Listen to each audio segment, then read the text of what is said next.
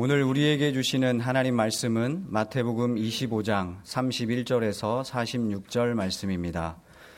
인자가 자기 영광으로 모든 천사와 함께 올 때에 자기 영광의 보좌에 앉으리니 모든 민족을 그 앞에 모으고 각각 구분하기를 목자가 양과 염소를 구분하는 것 같이 하여 양은 그 오른편에 염소는 왼편에 두리라.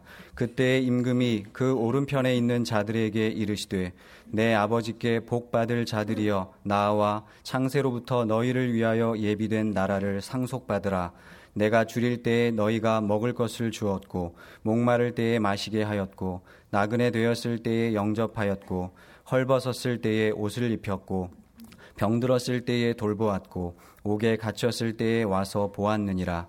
이에 의인들이 대답하여 이르되 주여 우리가 어느 때에 주께서 줄이신 것을 보고 음식을 대접하였으며 목마르신 것을 보고 마시게 하였나이까 어느 때에 나그네 되신 것을 보고 영접하였으며 헐벗으신 것을 보고 옷 입혔나이까 어느 때에 병드신 것이나 옥에 갇히신 것을 보고 가서 배웠나이까 하리니 임금이 대답하여 이르시되 내가 진실로 너희에게 이르노니 너희가 여기 내 형제 중에 지극히 작은 자 하나에게 한 것이 곧 내게 한 것이니라 하시고 또 왼편에 있는 자들에게 이르시되 저주를 받은 자들아 나를 떠나 마귀와 그 사자들을 위하여 예비된 영원한 불에 들어가라.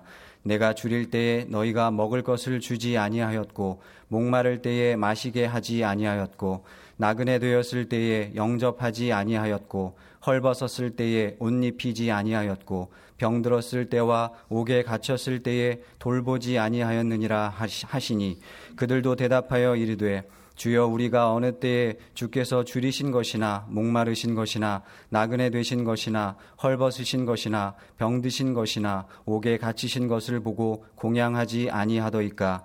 이에 임금이 대답하여 이르시되 내가 진실로 너희에게 이르노니 이 지극히 작은 자 하나에게 하지 아니한 것이 곧 내게 하지 아니한 것이니라 하시리니 그들은 영벌에 의인들은 영생에 들어가리라 하시니라 아멘. 마태복음 25장은 성경이 끊임없이 말씀하고 있는 천국, 우리가 개인적으로 맞이하게 되거나 우주적으로 맞이하게 될 종말에 대비할 것을 세 가지 비유로 말씀하고 있습니다. 첫 번째 비유는 1절에서 13절에 등불을 들고 신랑을 기다리는 열 처녀 이야기입니다. 두 번째 비유는 14절에서 30절에 등장하는 주인의 달란트를 잠시 우임받은 새 종의 이야기입니다. 기다리던 신랑과 떠나갔던 주인이 반드시 다시 돌아왔듯이 오늘 본문의 세 번째 비유에서도 주님께서 반드시 다시 오실 것을 말씀하고 있습니다. 31절에서 33절 말씀입니다. 인자가 자기 영광으로 모든 천사와 함께 올 때에 자기 영광의 보좌에 앉으리니 모든 민족을 그 앞에 모으고 각각 구분하기를 목자가 양과 염소를 구분하는 것 같이 하여 양은 그 오른편에 염소는 왼편에 두리라. 본문은 인자가 심판주로 보좌에 앉는 장면으로 시작이 됩니다. 인자는 예수님께서 자기 자신을 지칭할 때에 즐겨 사용하시던 표현, 표현으로 가이샤라 빌립보 지방에서 순한 예고를 하시던 때에도 자신을 인자로 표현하셨습니다. 그런데 본문에서는 예수님 자신을 1인칭이 아닌 3인칭으로 사용하고 계십니다. 심판주의 엄정한 권위를 드러내기 위한 의도로 그렇게 표현하신 것입니다. 예수 그리스도의 초림이 그 누구도 예상하지 못했던 작고 초라한 모습이었다면 재림 때에는 전 우주적인 심판주의 자격으로 오실 것이라는 사실을 밝혀줍니다. 예수님은 창세전에 아버지와 함께 지니고 계셨던 그 영광의 모습으로 이 땅에 다시 오실 것입니다. 그 모습은 초림 때에 그 누구도 예상하지 못했던 것과 동일하게 그 누구도 상상하지 못할 방법으로 이 땅에 다시 임하실 것입니다. 다시 임하실 주님 앞에 모든 민족이 서게 될 것입니다. 주님 앞에 서게 될 모든 민족에는 그리스도인과 비그리스도인, 유대인과 이방인을 막론하고 어느 누구도 예외될 수 없습니다. 주님께서 이 세상에 다시 임하시는 그때에 모든 민족은 주님 앞에 모일 것이며 목자가 양과 염소를 구분하는 것 같이 모인 무리를 오른쪽과 왼쪽으로 구분하실 것이라고 말씀합니다. 구분하다는 의미로 번역된 단어는 둘 사이에 경계를 지어 철저하게 분리하고 떼어 놓으며 구별 짓는 것을 의미합니다. 팔레스타인 지역에서는 양과 염소가 같은 들판에서 뒤섞여 풀을 뜯는다고 합니다.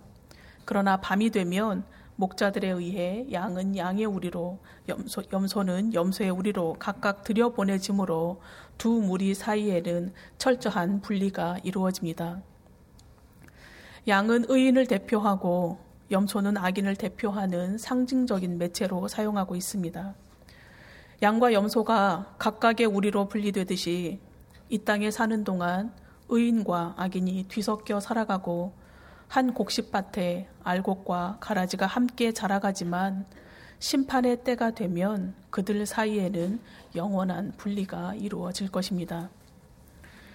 양과 염소가 의인과 악인을 대표하는 상징적인 매체인 것과 마찬가지로 고대 헬라 세계에서는 명예롭거나 좋은 쪽을 오른쪽으로 구분하여 은총과 구원의 자리로 의미를 두었습니다. 반면 왼쪽은 오른쪽과 정반대의 처지로 의미를 두었습니다.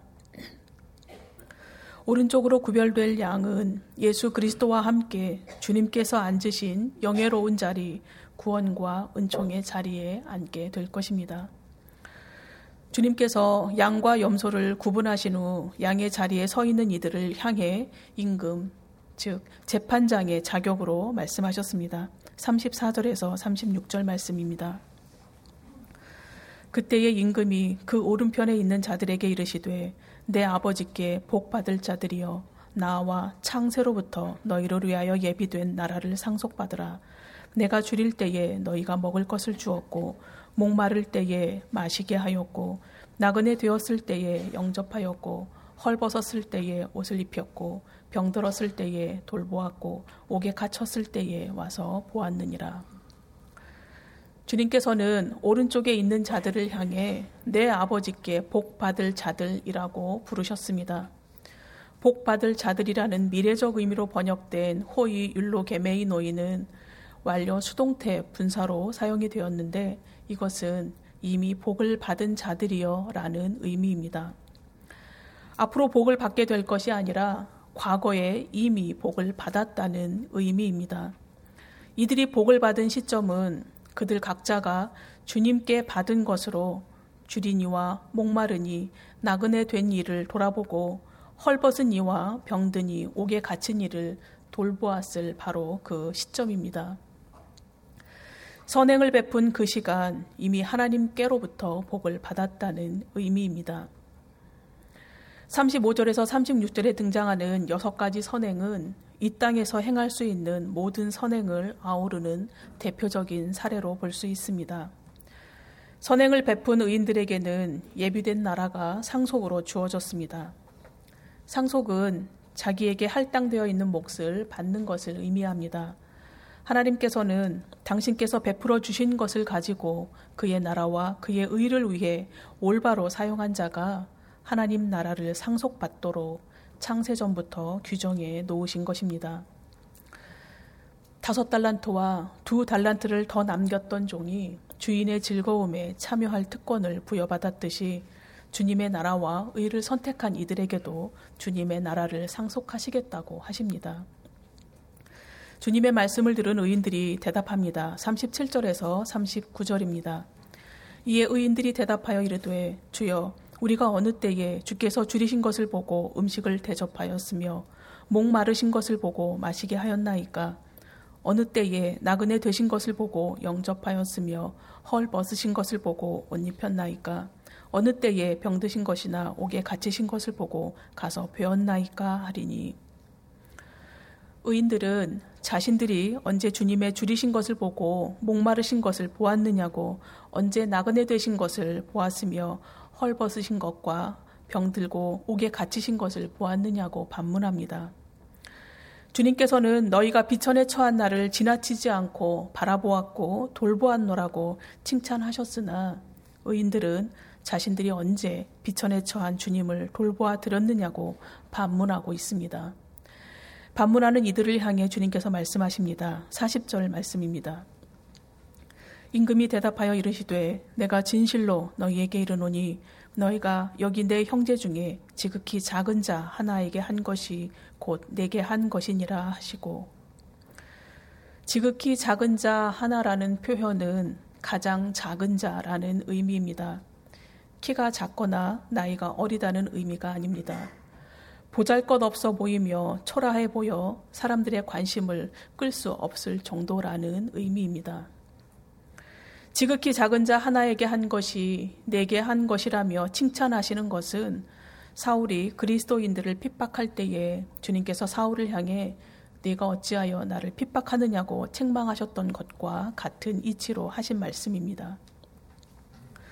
주님께서는 사울로 인해 고난받는 형제들을 자신과 동일시 하셨듯이 오늘도 의인들을 향해 말씀하십니다.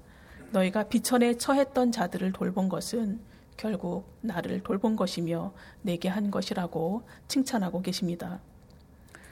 지난 수요 성경 공부 시간에 십황무지 수풀에 숨어 있던 다윗을 찾아온 요나단을 살펴보았습니다. 요나단은 위기에 처한 다윗에게 하나님을 힘있게 의지하도록 격려해 주었을 뿐만 아니라 다윗이 안전히 피할 수 있도록 용기를 주었습니다.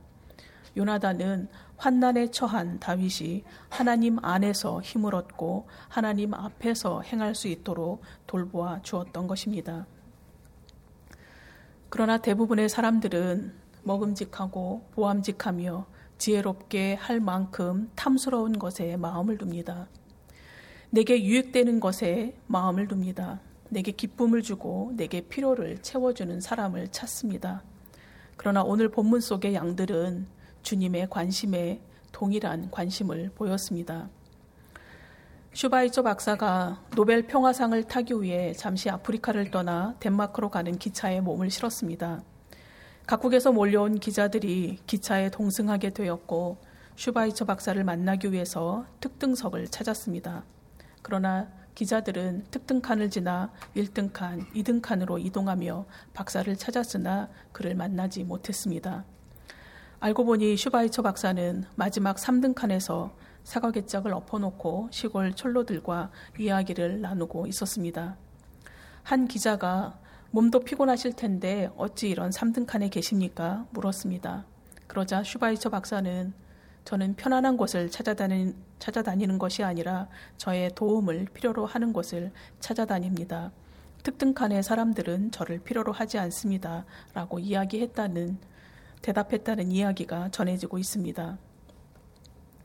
대부분의 사람들은 크고 탐스러우며 볼품 있는 것을 좋아합니다. 슈바이처 박사처럼 약한 자들을 찾기는 쉽지 않습니다. 대부분의 사람들이 쉽게 하지 못하는, 못하는 일을 행한 의인들을 향해 주님께서는 지극히 작은 자를 돌본 것이 바로 나를 돌본 것이다 라고 말씀하십니다. 지극히 작은 자를 섬긴 것이 사실은 이 세상에서 가장 큰 분이신 예수 그리스도께 자비를 베푼 것과 동일하다는 평가를 받았습니다. 초대교회 그리스도인들의 삶은 나눌 줄 알았습니다. 자신들의 재물을 공동으로 소유하고 공동체 일원 중 소외되고 가난한 이들을 돌보았습니다. 이 땅의 초기 그리스도인들도 나눔을 실천했습니다. 그분들의 나눔은 민족 사랑으로 이웃 사랑으로 실천이 되었습니다. 그것이 하나님께 나아가는 길이라는 것을 알았기 때문입니다. 오늘의 우리는 어떠합니까?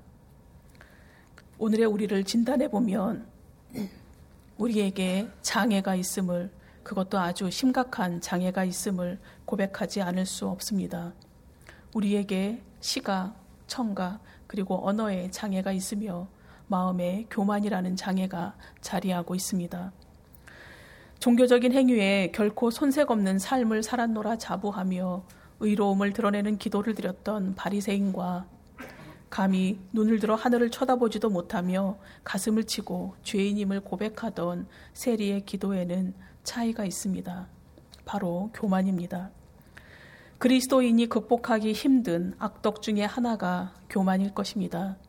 교만은 모든 악의 뿌리입니다. 교만은 헛된 영광이며 우리를 허영심으로 안내합니다. 이 교만이 그리스도인인 우리를 시각장애로 또는 청각과 언어장애를 심하게 앓으며 살아가게 하고 있습니다. 교만의 특징을 보면 교만은 남의 말을 듣지 못하게 합니다. 이웃을 무시하고 이웃의 어려움을 보지 못하게 합니다. 또한 타인의 괴로움을 위로하지 못합니다. 청각에 이상이 생기면 자기 말만 일방적으로 늘어놓고 스스로를 높이기에 여념이 없습니다. 모든 것이 일방 통행식이어서 쌍방 통행하려고도 서행하려고도 하지 않습니다. 시각에 이상이 생기면 사물을 있는 그대로 보지 못합니다. 남의 결점만 눈에 보입니다. 그로 인한 편견으로 스스로 고통스러워합니다. 언어에 장애가 생기면 칭찬보다는 단점과 약점을 말하기 좋아합니다. 뿐만 아니라 무례하고 거친 말투와 감정적인 비방으로 언어 폭력을 행합니다. 교우님들, 교우님들께서는 어떤 장애를 앓고 계십니까? 스스로 진단해 봄으로 육체의 장애와 우리의 마음 속에 있는 장애를 걷어내어야 할 것입니다. 장애를 걷어낸 한 목사님의 이야기가 있습니다. 1970년대에서 80년대에 미국에서 영향을, 영향력을 끼치며 목회하던 분 중에 로버트 킹 목사님이 있습니다. 목사님은 38살의 나이에 오하이오주 클리블랜드에 있는 감리교회를 담임하며 큰 부흥을 일으켰습니다.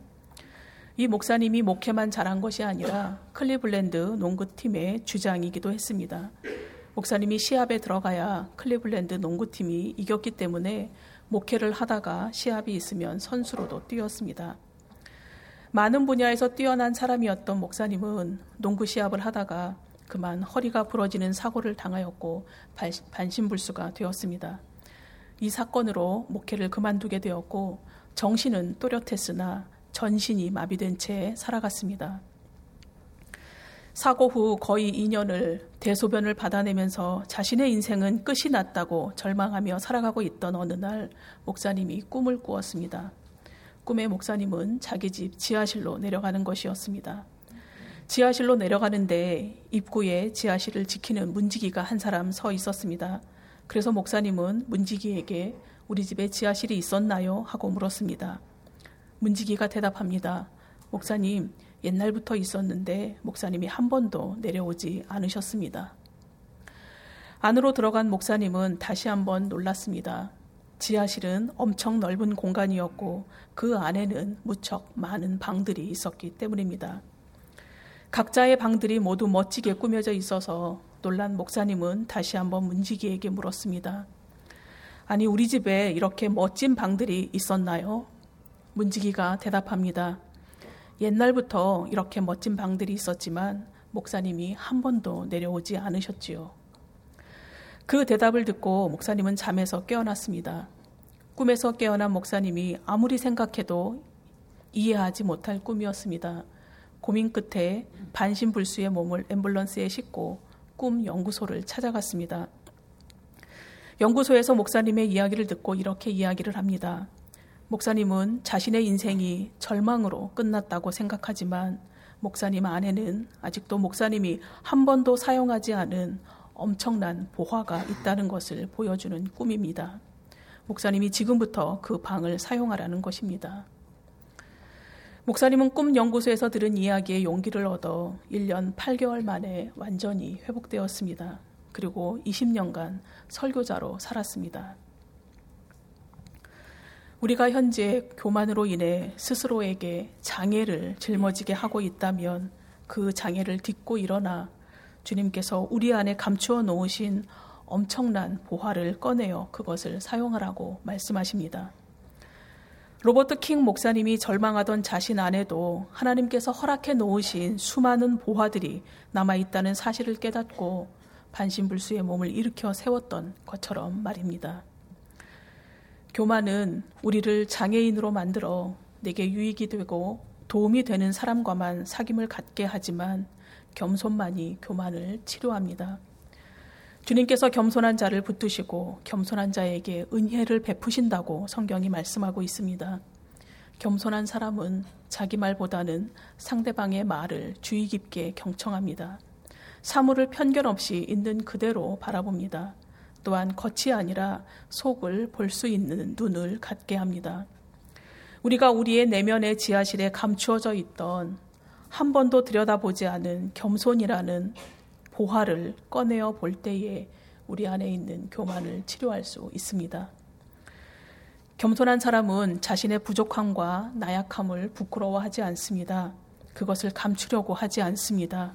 왜냐하면 하나님의 극률이 여기심을 믿기 때문입니다.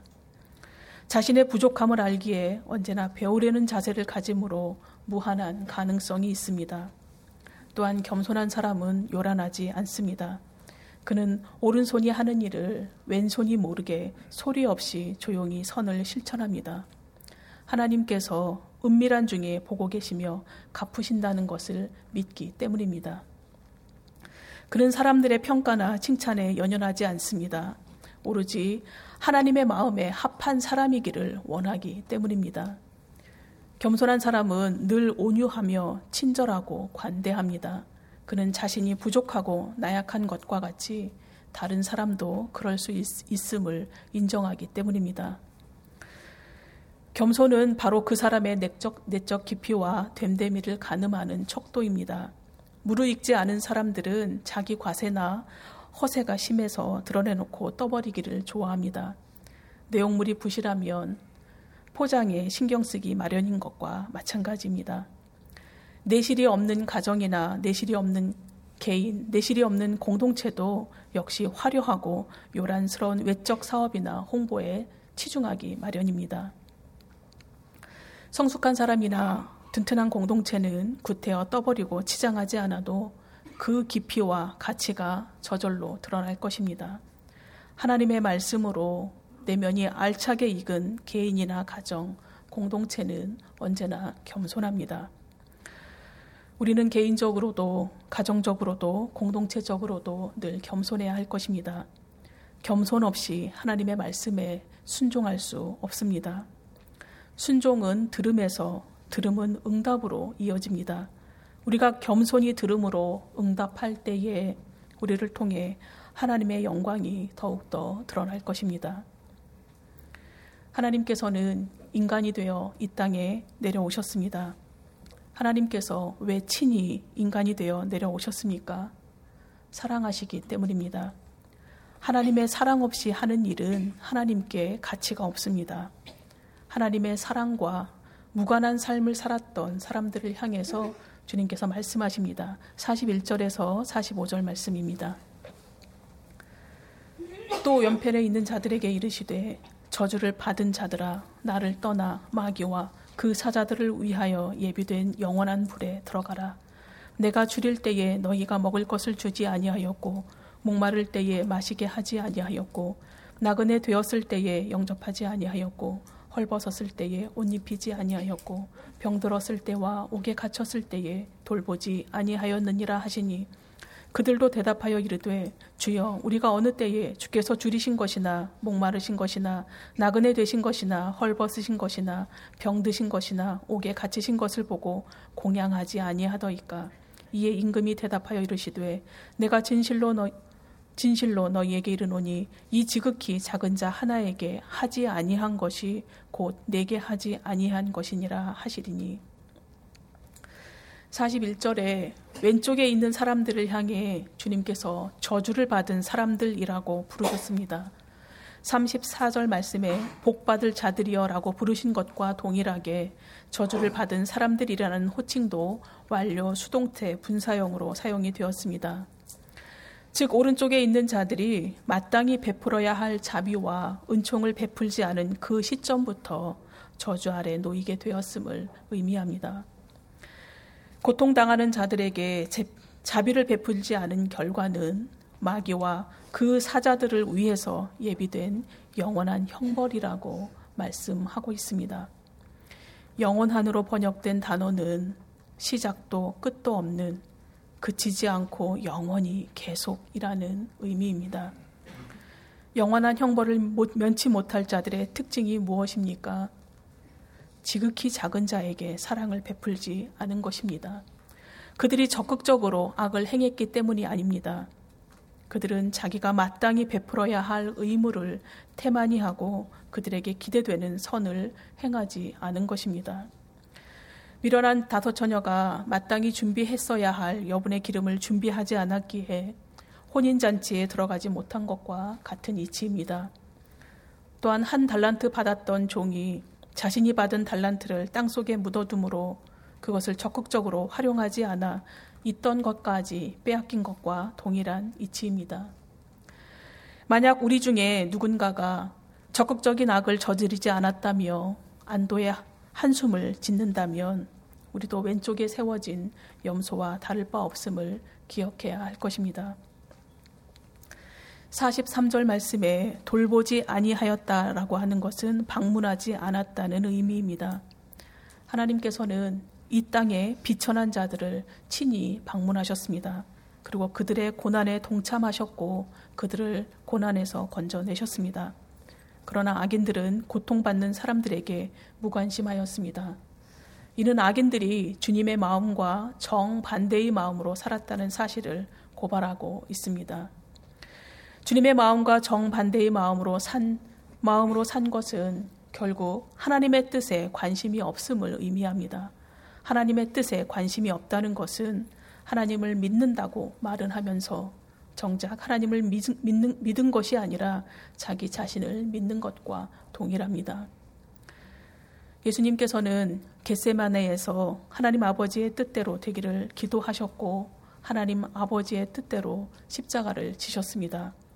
그러나 악인들은 그렇지 못했습니다. 하나님의 뜻과는 무관한 삶을 살았던 이들이 언제 우리가 주님께 하지 않았습니까? 하고 거칠게 항변했습니다. 그러나 그들은 자신들이 항변한 바로 그것이 심판의 기준이 됨을 몰랐습니다. 오늘 주시는 말씀은 하나님을 모르는 불신자를 향한 메시지가 아닙니다. 오늘 주시는 말씀은 그리스도인인 척 하는 가라지 같은 우리를 향한 메시지입니다. 우리가 주님 안에서 겸손해질 때에 내가 작은 자라 여기는 그 작은 자와 내가 다를 바 없음을 인정하게 될 것입니다. 그때에만 진실로 형제를 품습니다. 겸손할 때에야 하나님의 자리에 앉지 않습니다. 겸손은 하나님께 나아가는 가장 효과적인 수단입니다. 우리는 교만으로 인해 하나님으로부터 멀어지고 겸손으로 말미암아 하나님께 가까이 나아갈 수 있습니다. 슈바이처 박사가 남긴 명언이 있습니다. 나는 여러분의 운명을 알지는 못하지만 이 한 가지만은 확실히 알고 있습니다. 여러분 중 정말로 행복할 수 있는 사람은 오직 섬김이란 어떻게 해야 하는 것인지를 끊임없이 탐구하여 깨달은 사람일 것이라는 점입니다. 겸손만이 사랑으로 섬기는 삶을 살게 합니다. 겸손은 우리를 하나님께 이끄는 가장 강하고 유일한 무기이며 순종의 바탕이기 때문입니다. 불순종으로 하나님에게서 멀어진 우리는 순종을 무기로 다시 주님께로 되돌아갈 수 있습니다. 이 순종을 가능케 하는 것이 바로 겸손입니다. 로버트 킹 목사님에게 한 번도 들여다보지 못했던 엄청난 보화가 그의 내면에 있었듯이 우리 모두에게도 우리가 발견하지 못한 엄청난 보화가 있습니다. 그 보화는 주변의 작은 자를 알아보게 할 것입니다. 그 보화는 내가 작은 자라 여기는 지극히 작은 자와 내가 다를 바 없음을 알게 할 것입니다. 그 보화는 내가 바로 가라지요. 내가 바로 염소임을 고백하게 할 것입니다. 그 보화는 그리스도의 사랑이 나를 구원하였음을 깨닫게 할 것입니다. 그리스도의 구원을 깨달은 사람만이 우리가 지닌 것이 주님께로부터 왔음을 알고 주님께 돌려드리는 은총을 경험하게, 경험하게 될 것입니다. 우리 주님께서 교우님들의 삶의 순간순간을 향해서 내게 한 것이라고 칭찬하시는 은혜가 이 한 주간 있으시기를 간절히 소원합니다. 기도드리시겠습니다. 하나님 아버지, 주님께서 이 땅에 다시 오실 때에 우리는 주님 앞에 서게 될 것입니다. 내게 유리한 이익 따라 살았던 교만한 삶을 후회하지 않도록 지금 다시 일어서게 하여 주시옵소서. 우리가 주님께 해 드릴 수 있는 것이 있음을 오늘 알게 하셨습니다. 개인적으로든 우주적 우주적이든 어느 날 우리가 주님 앞에 설 때에 지극히 작은 내 형제를 돌보아 주어 고맙다 하시는 주님의 음성을 우리 모두 듣게 하여 주시옵소서. 예수님의 이름으로 기도드립니다. 아멘.